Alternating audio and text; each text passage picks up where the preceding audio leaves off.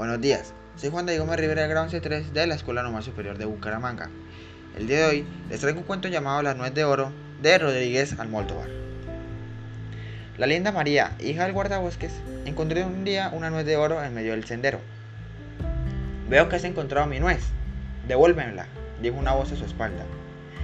María se volvió en redondo y fue a encontrarse enfrente a un ser diminuto, flaco, vestido con jubón carmesí y un gorro en punta. Podría haber sido un niño por el tamaño, pero por la astucia de su rostro comprendió la niña que se trataba de un duendecillo. Vamos, devuelve la nuez a su dueño. El duende de la floresta, insistió inclinándose con burla. Te la devolveré si sabes cuántos pliegues tienes en la corteza. De lo contrario, me la quedaré, la venderé y podré comprar ropa para los niños pobres, porque el invierno es muy crudo. Déjame pensar. Tiene mil ciento y un pliegues. María los contó. El duendecillo no se había equivocado. Con lágrimas en los ojos le largó la nuez. Guárdala, le dijo entonces el duende. Tu generosidad me ha conmovido. Cuando necesites algo, pídeselo a la nuez de oro. Sin más, el duendecillo desapareció.